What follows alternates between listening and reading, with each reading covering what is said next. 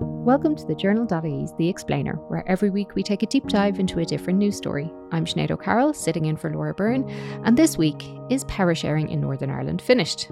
You could be forgiven for thinking that politics in Northern Ireland was caught in some sort of loop. Power sharing talks at Stormont have been going on for some time without ever reaching an agreement, leaving politics in the north in a state of paralysis. This endless cycle of push and pull between the DUP and Sinn Féin, monitored by the governments in Dublin and London, is beginning to take its toll on the population. The culmination of this was a massive strike last week, where thousands of workers took to the streets in what's been dubbed the largest strike in the North for 50 years. So today we're asking what can possibly happen next. To do that, I'm joined by journalist and author and current The Journal contributor Brian Rowan. Thanks so much for joining us, Brian. Um, Thanks, Shani. Just wanted to go back to the strike that happened last week, and maybe some of our listeners and readers weren't paying a huge amount of attention. But um, can you tell us who was striking and why it was happening? Well, it was led by a number of unions and unions representing public sector workers. So nurses were on strike, school teachers, uh, public transport, no buses, no trains, schools closing, skeleton hospital services, road services, uh, around 170,000 people involved. And I think, Sinead, that strike was, if you like, a, a major public expression of anger. So we talk often about the brokenness of politics here, but we forget about what's breaking underneath Stormont. And there is so much pressure uh, on our various services across the board. Uh, rows at the moment too about public sector pay uh, who's going to pay it, uh, when's it going to be paid. So I think that strike was that expression, if you like, of patient snapping, people angry, and the people who are trying to hold this place together, making the point that we have no government and politicians are being paid, but the people who are doing the heavy lifting uh, are not getting their fair share of the cake. And outside of that 170,000, which is such a huge number, was there public support for the strike? I think at the moment, uh, the public are so fed up with our politics and so understanding of the pressures that others are under that there is support for the strike. But you know, in these things, there's a fine balance between understanding why people are striking and, and an actual strike itself. You know, once you start to impact uh, on people's daily lives, uh, then that question of support and understanding uh, it moves and it shifts. But I think in the here and now, uh, people will suffer uh, the the interruption, if you like, to normal life because they understand it is people who are doing the hardest work on our front lines here, who feel they're being hard done by, and really their their anger is more focused at at, at Stormont and on Stormont than on the workers who are taking these these actions. More strikes planned for for next week by the transport workers. Uh, and you know, when you can't get a bus, when you can't get a train, uh, when your hospital appointment is maybe being shifted about, when the kids aren't going to school, all of that has an impact on family life and daily life. So I think what the public would be hoping for is the politicians get their act together, uh, settle these pay disputes, and get that done sooner rather than later. Uh, in particular, when you saw last week the weather that Northern Ireland had, and then the the road gritters weren't out, so you mm-hmm. can like there's an impact from the second people get up to being mm-hmm. able to even attend the strike was hard for a lot of people. The the pay uh, you're talking about there, what exactly is the, the pay dispute about? So it's public sector workers haven't had a, a, a pay increase for a number of years, and there's a standoff now, uh, uh, Sinead, because the UK government, uh, as part of a pressure tactic uh, to get the DUP principally back into Stormont. The other parties are ready to go back in to get the DUP back into Stormont, are saying they will pay this money as part of uh, a wider uh, package, a financial package, uh, some 3.3 billion pounds, that they will make that money available for the public sector uh, pay disputes to be settled. What some people are saying is that having said that money is available, uh, the UK government should pay it now. But if you're trying to keep pressure on the DUP, what you're not going to do is settle a, a, dispute of that nature and take that pressure off the DUP. So I think eventually this money will be paid. The wrath of the workers' anger last week was more directed at the Secretary of State than it was at Jeffrey Donaldson. But I think Jeffrey Donaldson's only a comma away from from the next line in that argument and the next target in that argument, if you like. But for the moment, the UK government is saying we've got this financial package. It's about public sector pay. It's about transforming and improving and sustaining public services. It's about writing off the overspend in Northern Ireland. Uh, some people argue the overspend results from underfunding, but that's a bit of a tug of war, a political tug of war. But what they're saying is all of that, Sinead, is conditional on a Stormont executive being in place. So, where do the parties stand then on the strike if they have to kind of have this balance as well between supporting people in Northern Ireland, but then the DUP kind of looking, going, well, this is this is a card that we have to play too. Mm-hmm. They what what they're saying is they they they want the Secretary of State, they want the UK government to separate the the part of that funding package which is for public sector pay, pay it immediately uh, or make it available immediately so that those pay disputes can be settled. And, and then they can discuss those wider issues of the restoration of Stormont uh, and other matters. But as I say, uh, the UK government sees this very much as a pressure moment, a pressure point.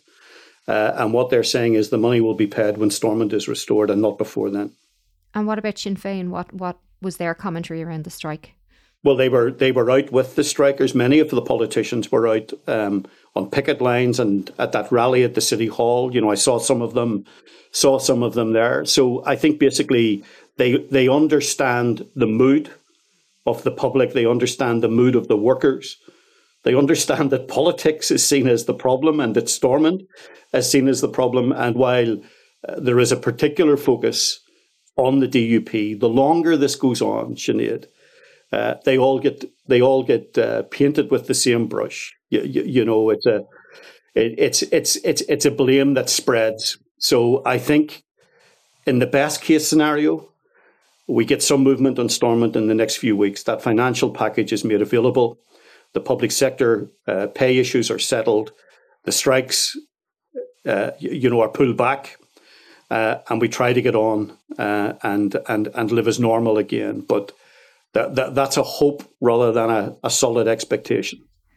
Before we get really into the future, just to stick on the impact of of there being no, no storm, and so obviously we saw the strike, and that's as I said in the intro, the culmination.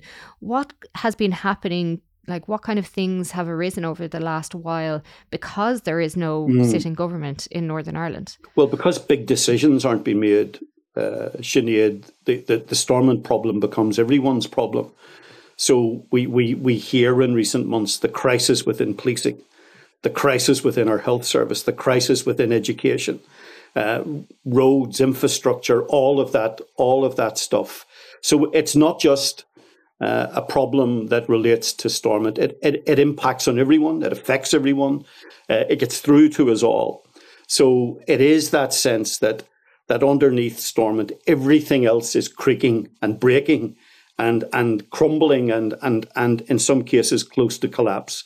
So that's the urgency of either getting Stormont back or the two governments stepping in and saying that in the absence of Stormont, they will take control of things. That would be the UK government, obviously, uh, in the main, but with that consultative role uh, for Dublin. Yeah, like I, I said again in my intro, that like there is monitoring by Dublin and London, but it's very hands off monitoring. Mm-hmm. And you are kind of seeing that kind of institutional rot set in a bit because it has been such a long time and it's been on a cycle. It's not just one absence, it's kind of multiple absences uh, compounding. You mentioned having a little bit of hope. Mm. What way do you see out of this? Well, the only way out of it in the short term is for Jeffrey Donaldson to move to make a decision to put the DUP back into the executive and back into into government. Uh, that that for him is a huge moment. I, I, I liken it to David Trimble's moment at the time of the Good Friday Agreement in 1998, when Jeffrey Donaldson walked away at that stage and others walked away from the agreement. And I think for, for Jeffrey Donaldson, and I think we're seeing this in him at the moment, particularly in the words he spoke in, in Parliament yesterday, we're seeing the pressure now starting to, to show in him. Uh, because w- whatever decision he makes, Sinead, he is going to be criticised both internally by some within his party and externally in the widest in the wider unionist community. But there is a sense, uh, and and I say this with all of the caveats that you need to say to say this around around our politics here in Northern Ireland. There is some sense that with that short deadline being set yesterday of, of February the 8th to try to restore the executive, that is one of two things. It's either the UK government saying to Jeffrey Donaldson, uh, you've got two weeks to sort this out and then we move on. We've got uh, bigger priorities. Or it results from a nod from Jeffrey Donaldson of the DUP to the UK government that we're nearly there. We just need a bit more time and two weeks should get us over the line. If you were to ask me to bet on, on, on which of those scenarios, Sinead, I wouldn't be putting very much money on it. Uh, but I, I think, you know, if I'm reading the tea leaves correctly, uh, I, would say there is a, a, better sense now from some of those close to this negotiation that there is a better chance of getting this over the line in the next couple of weeks, but with absolutely no certainty attaching to that. I, I can remember, Sinead, we thought we had a draft agreement uh, in one of the last standoffs here, and it, Stormont came down in 2017. There was a draft agreement which people thought everyone had signed up to in 2018 it looked like a deal at Stormont on Friday, and by by by Monday the whole thing had crumbled. So until it's over the line, uh, no one's going to say it's over the line. But but but I'm saying nothing more than just there being a slightly more optimistic, better sense of some chance in this latest phase. Yeah, so we had a little bit of hope a couple of weeks ago that faded. So now we do have this 8th of February deadline where if if it goes to the UK plans, if it goes to Rishi Sunak's plans, you'd have the DUP entering power sharing with Michelle O'Neill and Stormont back up and running. That that's that's the best case scenario. And uh, but as you say, Sinead, we've had a couple of moments recently, including pre-Christmas, where the UK government thought they had a deal, where Rishi Sunak was on standby to come into Belfast for a slice of the celebratory cake, a bit like Boris Johnson last time round in, in 2020. They were expecting some communication from the DUP over the weekend. It didn't come. Instead, there was an email from Jeffrey Donaldson to his party that they're not calendar led, they're conditions led, and while they're making progress, they're not quite there yet.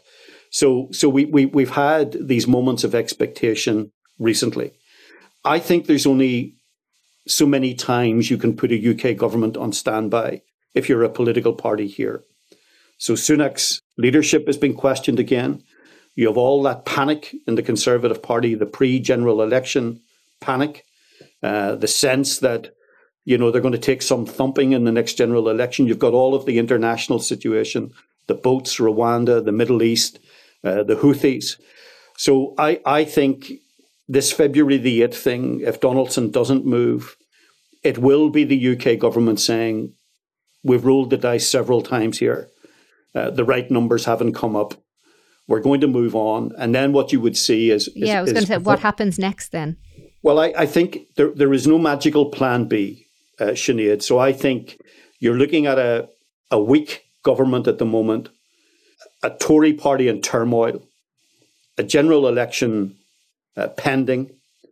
I think what you would see is the UK government on its last legs, managing out its last few months holding this place together and leaving the bigger mess for, for whoever comes next to to try to sort that out. Now, uh, I think, and you know, this has been said to to the parties in these talks uh, that if uh, there is no executive, then it will be the UK government in a hands-on role uh, with consultation uh, with Dublin. That's not to suggest joint authority, uh, Sinead, or anything like that.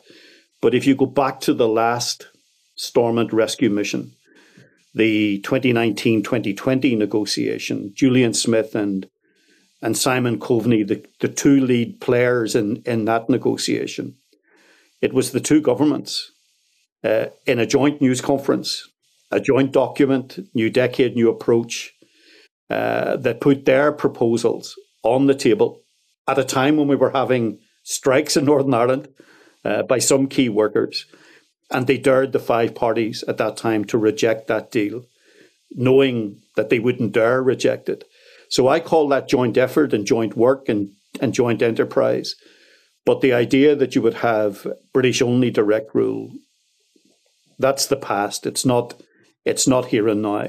I think what we'll have is semi-skimmed direct rule, Sinead. Um, you, you, you, know, um, the, the government doing what needs to be done to hold the place together, doing that in consultation with Dublin, hoping then beyond that election, if we don't get it pre then, that you get a negotiation and an agreement to put Stormont back.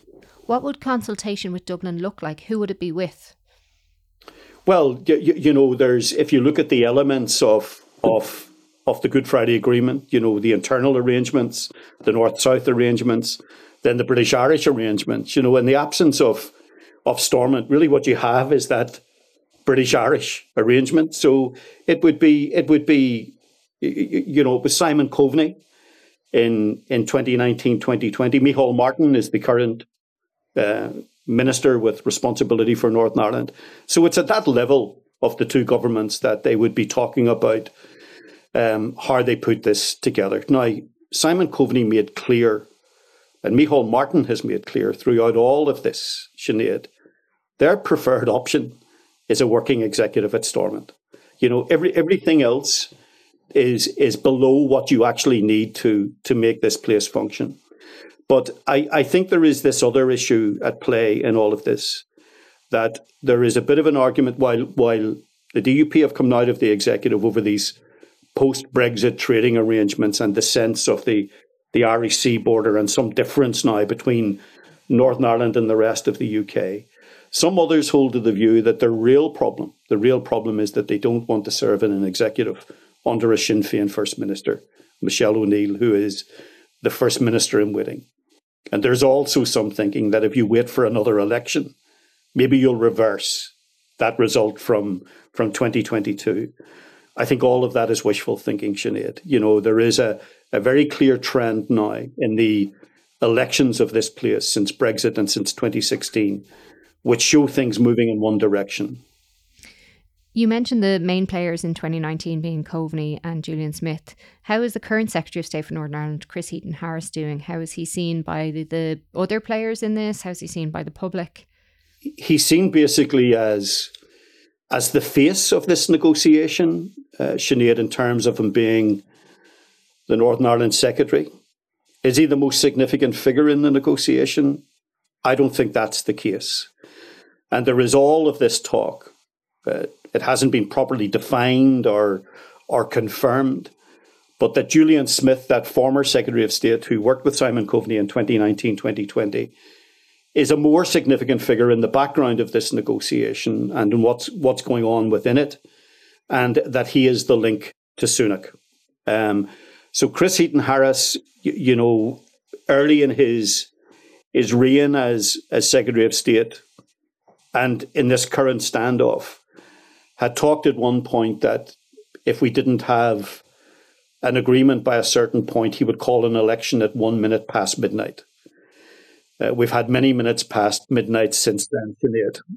Uh, and and when you make a call like that once and you don't follow up on it, uh, you make it twice and you're crying wolf. So I, I don't think I don't think Heaton Harris is going to be the person that puts this all back together again you know, from the uh, platform of that strike rally in Belfast a week or so ago, it was said that he was fast becoming the worst ever Northern Ireland Secretary of State. Now, that's quite some achievement, Sinead.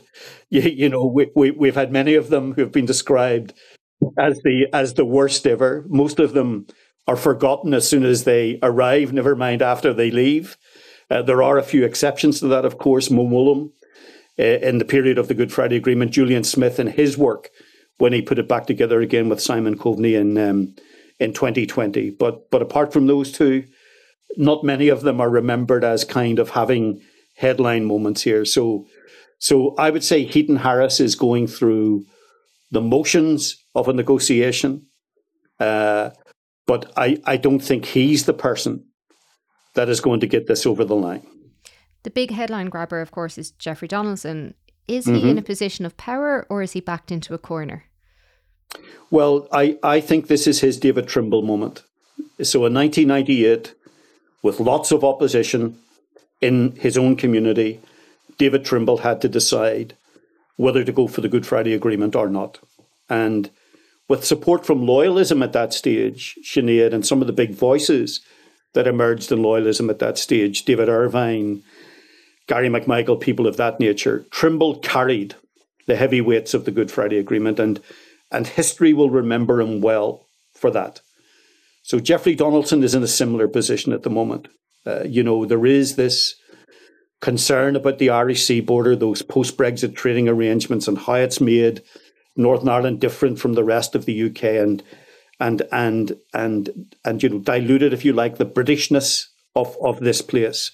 So in any negotiation, Sinead, Sinead, you're never going to get everything you want. Uh, and there's been these talk, this talk about seven tests that have to be that have to be met. I call those the seven hooks.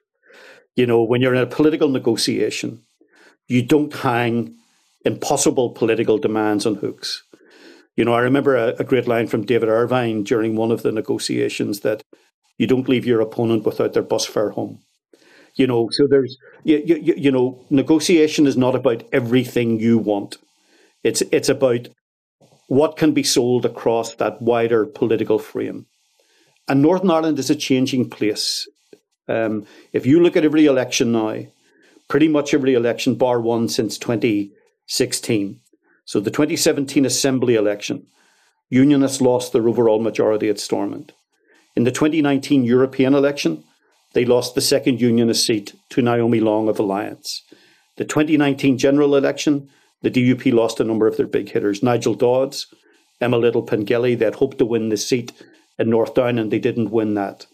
Through to the 2022 Assembly election, where Sinn Féin emerged as the largest party with Michelle O'Neill, the First Minister, in waiting into our local government elections, where Sinn Féin become the, the largest party. So there, there, there's a trajectory in all of that, Sinead. There's a pattern to it. Uh, and it's about this place being a changing place. The New Ireland conversation is a much louder conversation uh, than it was uh, five, six, seven, eight, nine, ten years ago. I'm not saying that you know a border poll's round the corner or a united Ireland is certain, but it is now part of the mainstream conversation. And I think in that trend that I spoke to you about there, Sinead, the other thing is that there is a significant third pillar growing in our politics. So people often talk about this peop- this place as as green and orange. Neither green or orange can win a border poll. They don't have the numbers. There's a there's a third pillar there which is described as other. Now, I don't know anybody who describes themselves as other, but you, you, you know the, the the pillar is described as as other, and it's about twenty percent.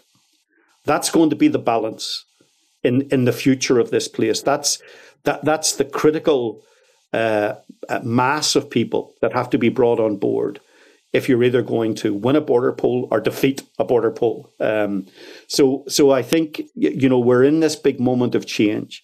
All of that is playing within the unionist community, and that makes Jeffrey Donaldson's decision that bit more difficult at this time, Sinead. You've you've mentioned David Trimble uh, comparison yeah. and the Good Friday Agreement time. Does it feel that big while up there? Well, well, you see, I what infuriates me is that I think we've done all the big bits.